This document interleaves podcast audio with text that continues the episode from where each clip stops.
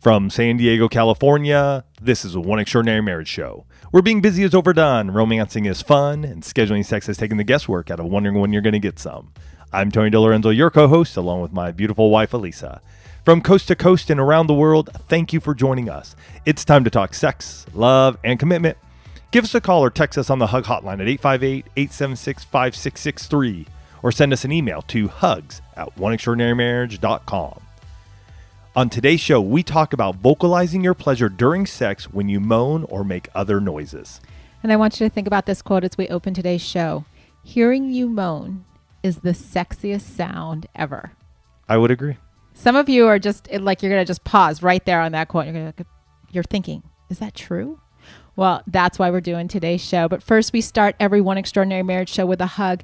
And this hug comes from a post that was in the One Family group. And, you know, one of the beautiful things about the hugs is that it's an opportunity for you to hear what other couples are doing, how they're having breakthrough. And this couple starts with today is day 100 of our sex challenge and still going. That's 100 for those of you that are like, did she just say 100? I did. Unbelievable. They say, wow. Yeah. Did, didn't mean for it to be a challenge per se, but it has ended up that way. Now, every day, I find myself in awe of how fantastic marriage and sex can be again. Mhm. Listen to this next line. It was all, it all was rekindled after 30 years. These are not newlyweds. Unbelievable. 30 years because of finding and listening to this podcast. It has opened up the lines of communication that had been closed off somehow after years of up and down humdrum marriage. Can't thank you guys enough. 100 days, 30 years married. Don't tell me, don't tell me that you can't transform your marriage. That's a we did it like no other. I- I love it. I'm just saying, you know, because we're, I mean, clearly we're talking about sex in today's show. If we're talking about moaning and vocalization, and you know, you get a you get a hug like this that comes in, and it's just like, I mean, could it have been any more perfect? Because I'm pretty sure in a hundred days there was likely some vocalization going on for this Oh, couple. I would I would I would think so. so. I would think so. And you know, for for Tony and I, we had recently had sex in the house. Everybody was in their own room. You know, kids, you know, our roommate. Everybody was in their own rooms. But and we knew that everybody was home, and likely everyone was awake. Mm-hmm. Right. And so because of this, we had to be more quiet than we would if we've got the house to ourselves. Mm-hmm. And you know, so the next day I had um, I'd made the comment to Tony that it was amazing how good sex can be, even when you have to be conscious of the sounds that you're making.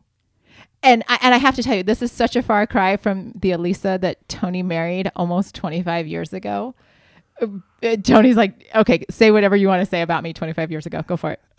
No, no, no. I mean, I would. Well, I mean, sex 25 years ago, in in specifically around vocalization Mm-hmm. or moaning was was non-existent Yeah. for sure. And, and it was interesting though because Alisa even making that where there were still sounds, vocalization, even though we knew everybody was awake, and how intense it was, even in the sort of muffled. Um, I, I want to say sort of suppressed, but it wasn't suppressed because there was still this so this intensity that was happening, even though it wasn't what we would normally think about moaning or vocalization would happen during sex. Yeah. And, and you know, it's so funny because I, I think back to early married Alisa, EMA, early married Alisa. And uh, yeah, vocalization, like Tony would beg, you guys beg me to give him some clue as to what was going on. And so Yeah. I, I share all of that to say that that it's a journey, right? As we enter Yeah. into this show, it's a journey Share because that. it's not just it's not just our marriage that has experienced this dynamic, but you know, think about what we see, right? If you watch anything that has a sex scene in it, right, and that's pretty much all TV and movies these days. Um, you, you don't really see quiet sex scenes, right? That, that's generally not.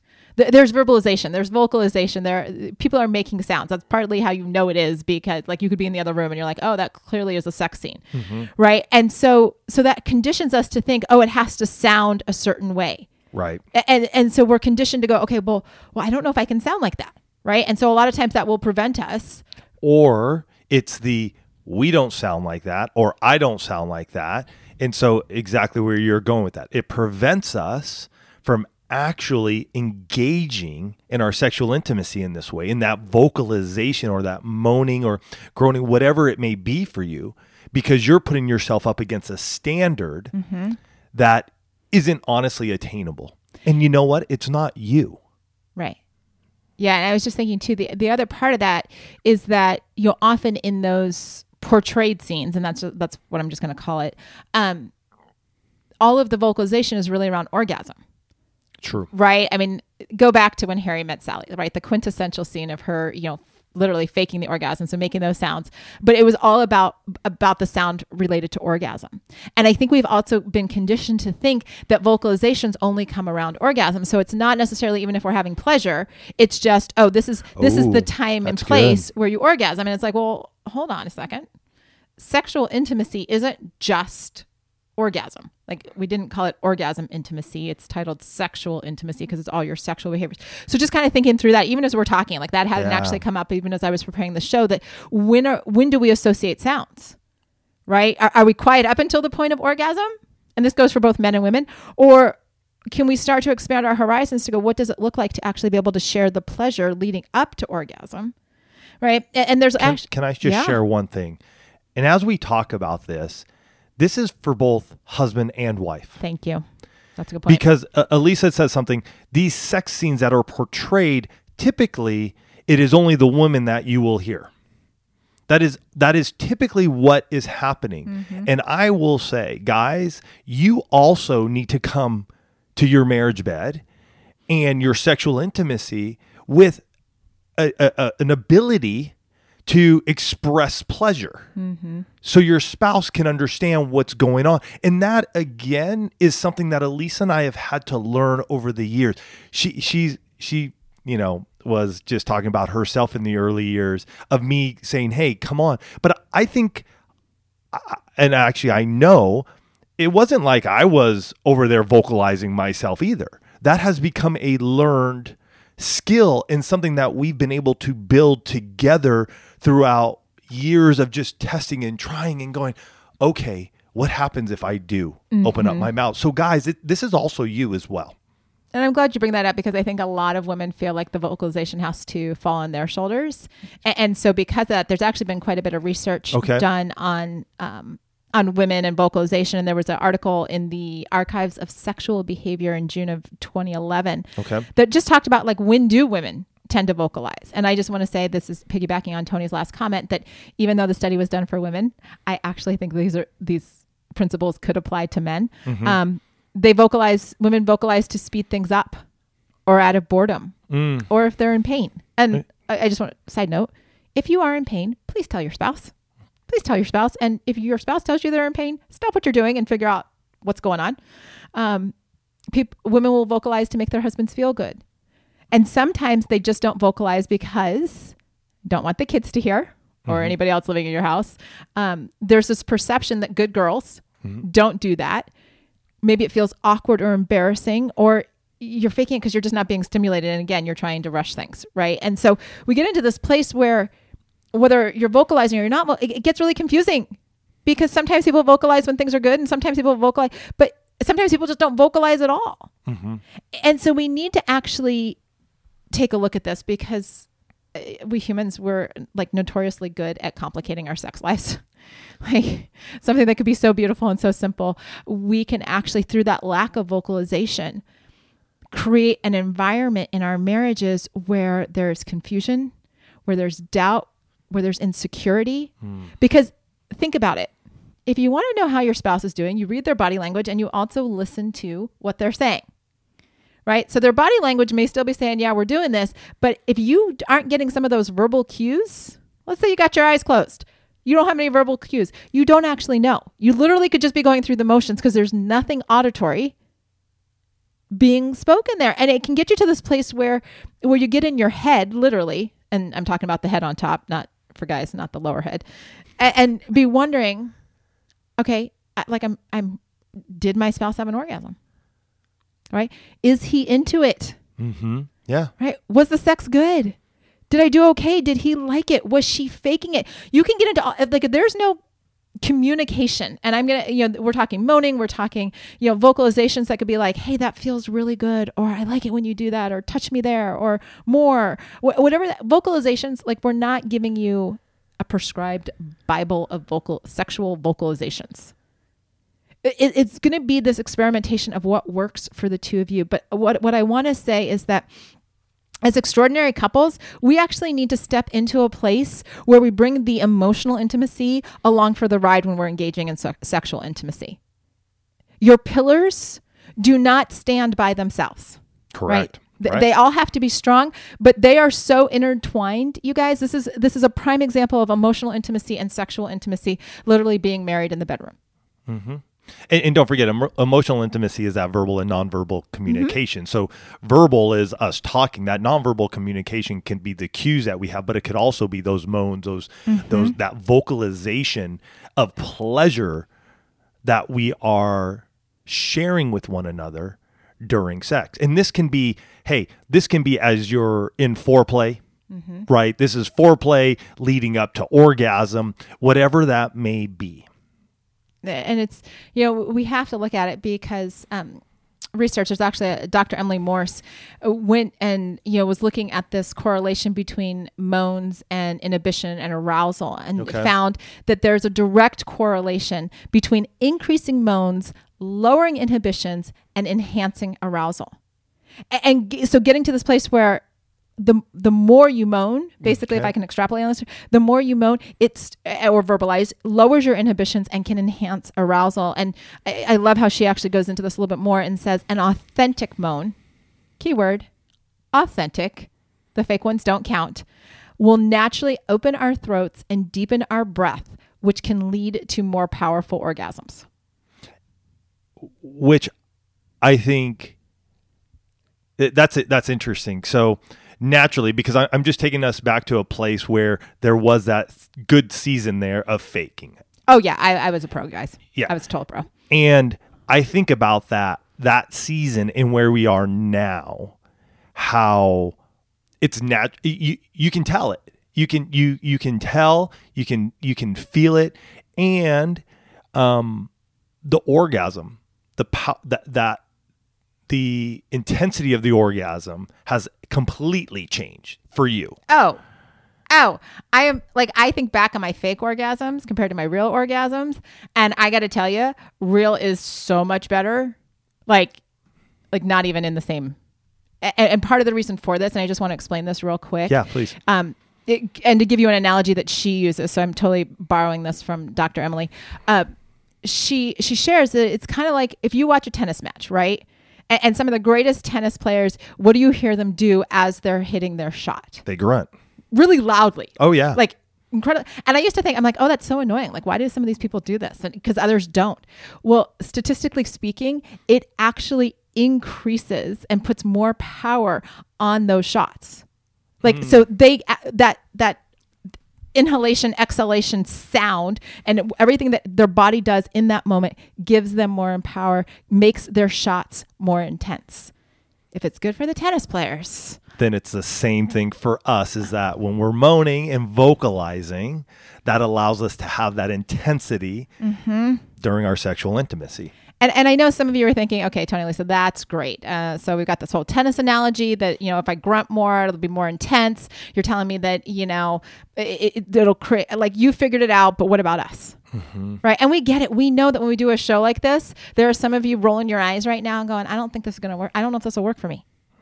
So what we need to do is we, we need to dig deeper into this, get past that place of being awkward or weird. And we're going to do that after this break. Stress, hormone changes, and lack of sleep can impact your skin, causing issues like dryness, dark spots, and acne. I know the closer I get to 50, the more aware I become of this. OneSkin, today's sponsor, offers a simple skincare routine to address these concerns at a cellular level. OneSkin has developed a proprietary peptide called OS1 that's scientifically validated to improve the health of your skin beneath the surface without irritation or a complicated multi step routine. I use the OS1 face topical supplement on my face and neck, which often needs a little extra care with age. Additionally, the OS1 eye supplement helps keep the under eye area fresh, even on little sleep. OneSkin is the world's first skin longevity company By focusing on the cellular aspects of aging, OneSkin keeps your skin looking and acting younger for longer. Get started today with 15% off using code OEM at oneskin.co. That's 15% off oneskin.co with code OEM. After you purchase, they'll ask you where you heard about them. Please support your show and tell them we sent you. Hey, it's Kaley Cuoco for Priceline. Ready to go to your happy place for a happy price? Well, why didn't you say so? Just download the Priceline app right now and save up to 60% on hotels. So, whether it's Cousin Kevin's Kazoo concert in Kansas City, go Kevin, or Becky's Bachelorette Bash in Bermuda, you never have to miss a trip ever again. So, download the Priceline app today. Your savings are waiting. Go to your happy place for a happy price. Go to your happy price, Priceline. We're back and we're talking about moaning or other vocalizations during sex. And yeah, as I was prepping for the show, um, the song from The Sound of Music went through my head. Let's start at the very beginning. A very good place to start, um, because you know we we need to get into this place where where you start going, okay, do do we even talk about sex like outside of the bedroom?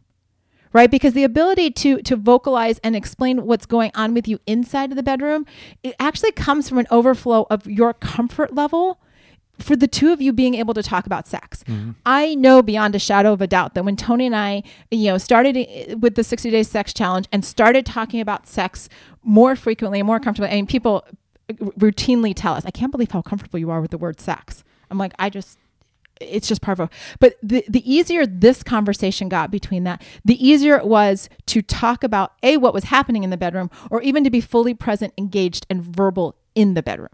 Yeah. And that comfortability came over time. And because of that, Alisa and I realized there were 19 questions that we had of each other when it mm-hmm. came to our sexual intimacy. And so we have an awesome guide called 19 Questions to Amazing Sex. You guys can check it out at oneextraordinarymarriage.com slash 19 questions.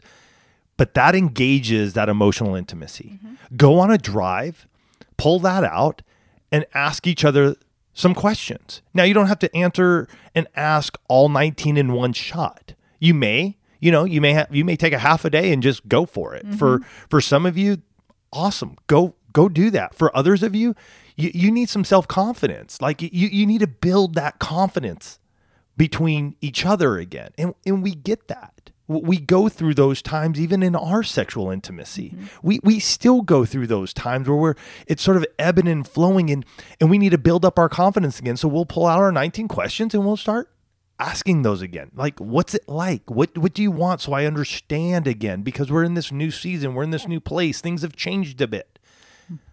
Absolutely. And, you know, as you go through that, you're going to learn about your spouse right? You're going to learn about yourself, right? Even you answering these questions will help you just to get more clarity, right? And the more clarity that you have about self really translates into what the two of you do in the bedroom. Mm-hmm. And after you've gone through that or even just started that that exercise of going through those questions, you you got to get in touch with the person that you walk around with all day. That mm-hmm. would be mm-hmm. you, right? Why do you or don't you vocalize?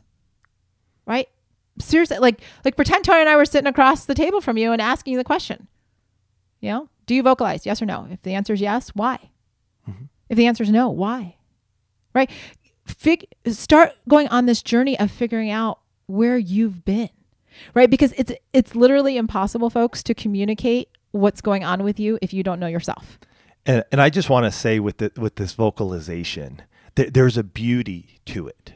There, there, there's something about that within your marriage bed that allows the two of you to connect. Mm-hmm. And I, I just want to share that you, you need to take the thoughts of what you've seen or what you've heard through movies, TV, whatever. This is about you guys. Mm-hmm. And I think the faster you begin to get to this place where it's you and your spouse. This is you guys making this amazing moment, mm-hmm. going on this amazing sexual intimacy journey. That's where you get to this place where you're like, oh, I can moan like that? Great.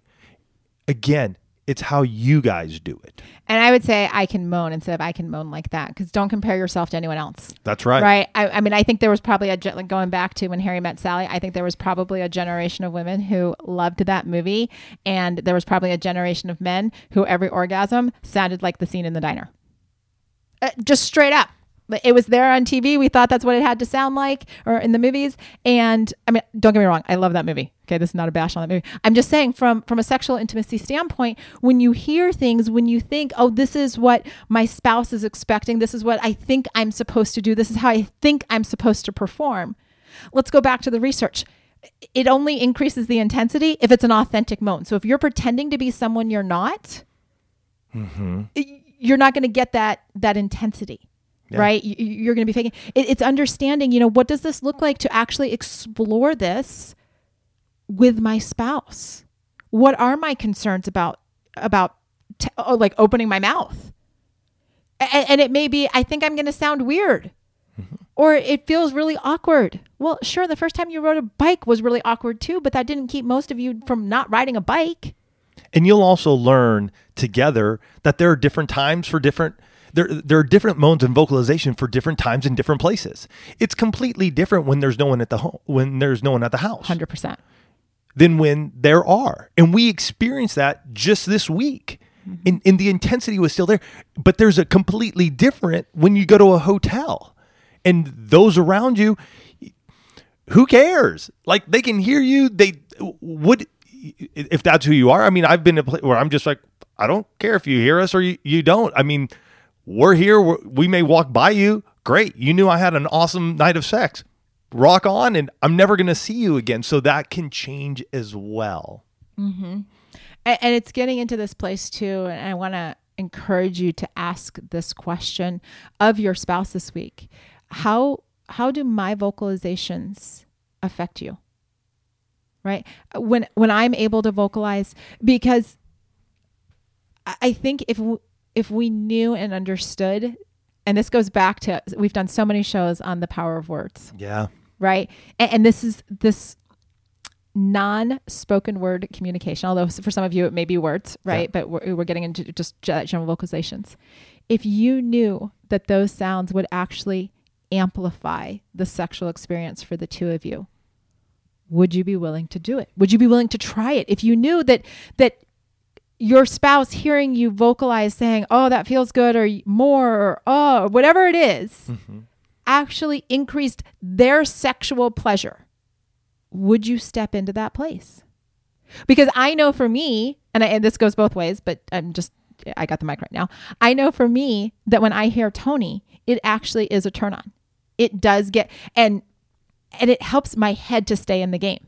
It's much harder for me to wander if I hear that he's having pleasure because I'm like, oh, well, this is clearly working. Let's do more of this. Mm-hmm.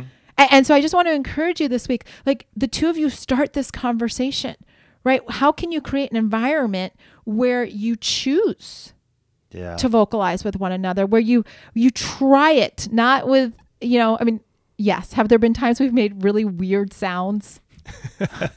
Tony's laughing. Sure. So you know the answer is yes. Yes. Sure. But when it's authentic and it's in the moment, you're fully engaged and fully present, it doesn't matter what the sound is because ultimately it's a sound of pleasure and that's a shared sound for the two of you. Yeah. Um, I, I just want to say, for those of you who do, continue, continue, continue trying new things, right? Especially when it comes to that vocalization. I think Alisa and I have found this out in our own marriage in, in the recent past. For those of you who haven't, I'd encourage you this week when you do have sex with your spouse, maybe even before that, just talk and be like, "Hey, this week, this next time we have sex, I'm gonna go out and I'm gonna and I'm gonna start moaning. I'm gonna I'm gonna try this. Take the step and know that it's a journey. It's not a one and done. It's not oh, it just we, we I did it once and that was it. No, go on that journey because I will tell you, and I Alisa would agree with this that as we have gone on this of moaning and vocalization, it honestly has strengthened our sexual intimacy. 100%. So go do that this week. You guys have a great one, and we'll catch you next week. Love you guys.